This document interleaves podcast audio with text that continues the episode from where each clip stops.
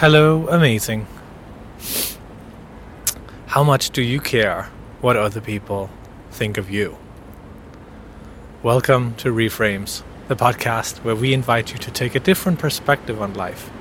I'm Matthias Jakobsen, and this question came up for me because my best friend told me that she was really struggling uh, with caring a lot about what other people thought of her not just other people, but everyone.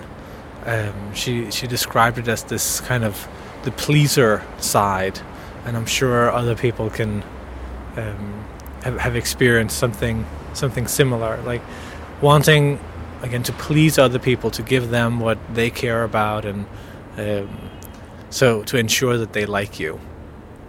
And she was struggling with it. She felt that kind of her life was was dictated a little bit by uh, this kind of constant need to to please other people, and and she said, you know, she wanted to be more like me, and she said, you know, you're you're somebody that. Uh, that doesn't give a fuck, you know. You, you don't care what other people think about you. I want to I want to be like that, and I of course I was like sure, you know. I took that as a as a very nice compliment. I would I like to think of myself that way. However, this uh, this illusion of being somebody who doesn't care what other, what other people think of me was shattered um, a couple of days later because I was working with someone and I don't know, there was something that felt strange in, in the way that we were collaborating and I couldn't quite figure out what it was. Um, but then it dawned on me that it was because I couldn't tell if this other person liked me. And I realized, like, with everyone that I work well with, I have a very clear sense that they like me and appreciate me a lot. But here was a person who, you know, we had to work together, but I just couldn't tell. I was unsure. And this uncertainty if this other person liked me or not was really um, getting to me. Um, so I had to admit, I think, to myself that. Um, I'm I'm not as immune as I as I probably would like to believe, you know, uh, and I don't think that there's something terrible about that, but it was a it was a shock to me uh, to have this realization, and that's why I wanted to to share it. Not so much to share my own shock, um, but because I think it's it's a really valuable thing to consider and to um, to not live kind of with an illusion of who you are or where you stand or, or how you feel or think, but to try to really get to it accurately. So that's what I want you to take away from this.